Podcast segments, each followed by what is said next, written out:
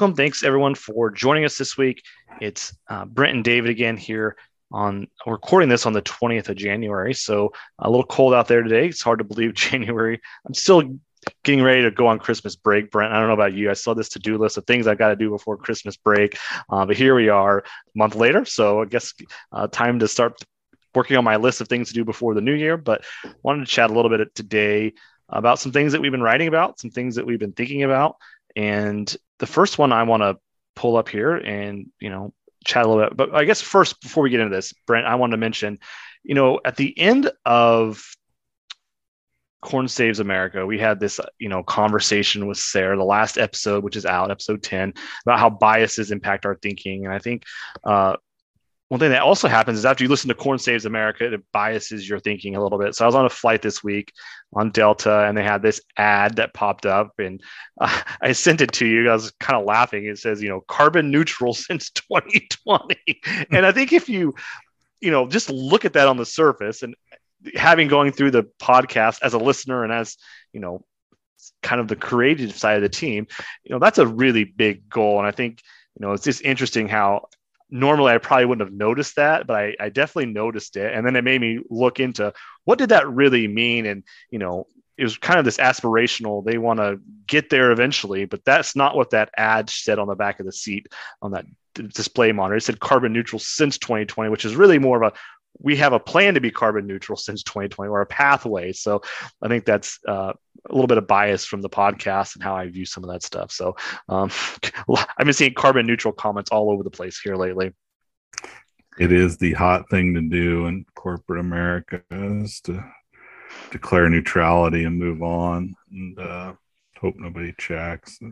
And again, I think that's part of the lesson of uh, Corn Saves America is that it's easy to declare those things and it's easy to move toward it when it's cheap. If it gets expensive, that stuff's going to go away, probably. Yeah. So one of the articles wrote this week, we're going to do a kind of a multiple part series here looking at grain stocks. Kind of is easy to get caught up in the what's happening in the US production from one WASDE monthly estimate to the next. So step back, look at the global situation.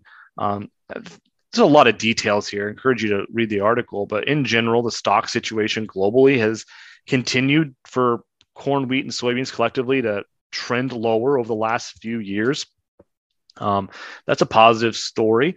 The other thing to keep in mind is China has an increasing share of global ending stocks. And so, you know, let's look at corn, for example. In 2010, for example, China held about 10% of the global corn stock inventories or the ending stock inventories. Now they're holding close to, uh, you know, 60 or 70% of all those ending stocks. So that starts to impact what these ending stock situations look like. And it's just important to recognize that this changes over time. We actually did a longer run view and China held, you know, 75% of corn stocks in the mid 90s and they dropped them back to 30 and then they expanded again. And we wrap this up by talking a little bit about how ending stocks are probably the hardest thing to for forecasters, the US government or private forecasters to estimate because all of the errors of production estimates or uh, usage estimates or trade estimates, they all compound and they all reside in the ending stocks. And if there's a, a issue that's kind of being underestimated over many years or overestimated over any, many years, as sort of a system wide error, um, it starts to compound. And so I think that's just a really important thing to keep in mind when we look at ending stocks. But, you know, as we take China out of the global stock situation and think about how much is actually available for trade, you know, these are starting to get pretty tight inventory. So corn ending stocks getting a little increased from last year, but still very, very tight historically speaking. Soybeans uh, and wheat both turned tighter here. So kind of this big data story about how do we unpack all the moving pieces. China has more of the global ending stocks. Everything less China is getting tighter. What are the implications moving forward? We don't have the answer, but wanted to help you all think about that. Well, it certainly highlights uh, how important it is to really think about that data because if you just look at that first chart you show in the global stocks to consumption ratio, you get a very different view of the world than if you look at the last one that excludes China. And, uh, you know, the story is of tightening versus, you know, really pretty adequate stocks for all commodities. And it just always points down. I'll never forget, I had a conversation with, you know, an analyst at a hedge fund a number of years ago. And he just made the comment, he's like, I am so sick of this. Like, every story in commodities comes down to China and nobody knows what the hell's going on. and uh, I think that's still true. There's just so those numbers they're so big that they really swing the totals considerably when you look at how much of those ending stocks they have. I mean, 70% of global ending stocks, is that right? On corn? Yeah. That's a crazy number. It's an absolute crazy number. And um, 50% of the wheat, uh, almost 40% of the global soybeans are hanging out there. And so, you know, I think it's hard to know what to do with that other than to say, you know, like you said, you know, we have to look at their observed behavior. And so it's just interesting. They've been buying pretty aggressively on corn which if they have that much of the world's stocks, you would think they wouldn't necessarily need to. So it's puzzling to say the least. And so when you t- when you take them out, um, the story looks a lot different and uh, makes you think that all these markets are going to be tighter than maybe we think. So, a second article, you know, we were thinking a lot about interest rates. And so, it's kind of a follow up on some stuff that we wrote several years ago. This idea of what's going on with real interest rates or inflation adjusted interest rates. And there are several measures to look at this. They're the Treasury Inflation Index securities, those have been negative for about a year and a half now. We also took a look at the US prime real estate in real terms. So, what's the prime rate less what's going on with inflation.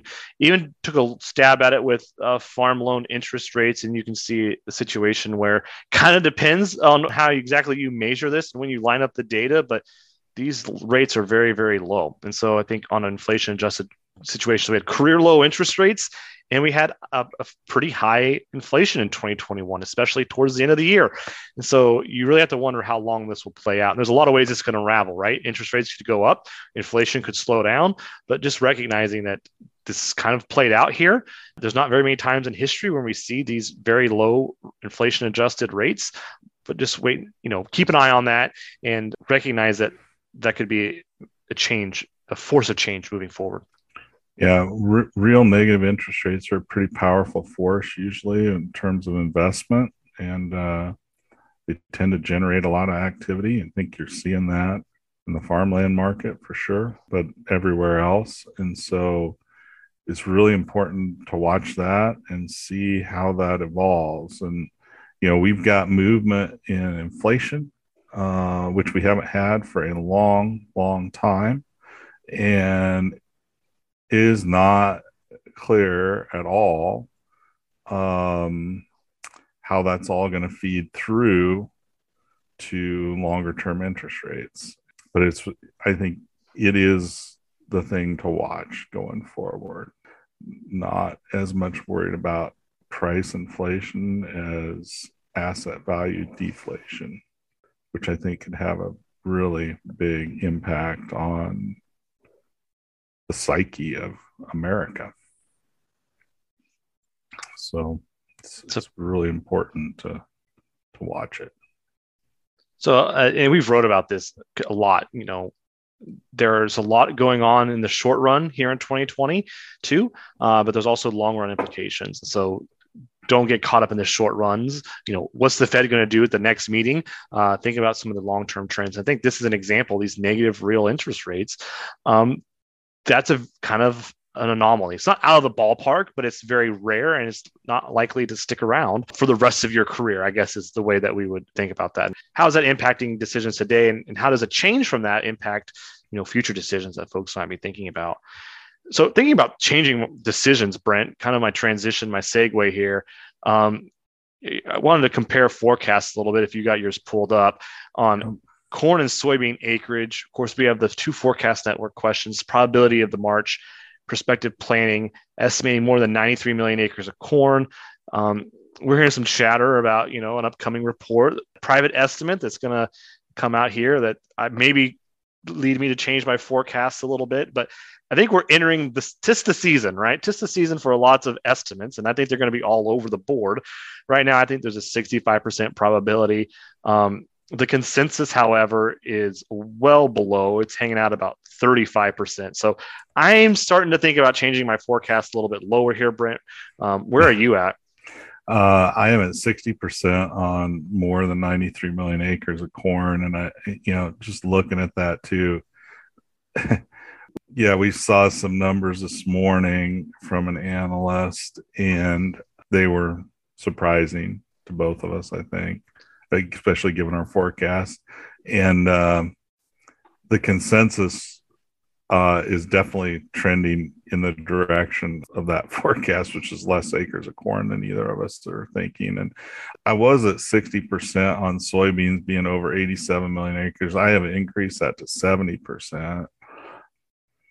So I'm just a little bit above the consensus. But again, both cases, the consensus tracking well above where I was for quite a while. And, um, on corn well below. And uh, so maybe we need to pay attention to that. And uh, so I might be like you, I think I'll probably maybe a little bit too aggressive on corn acres. I mean, the soybean corn price ratio has definitely improved in the last two months. We're up to like 2.34 now.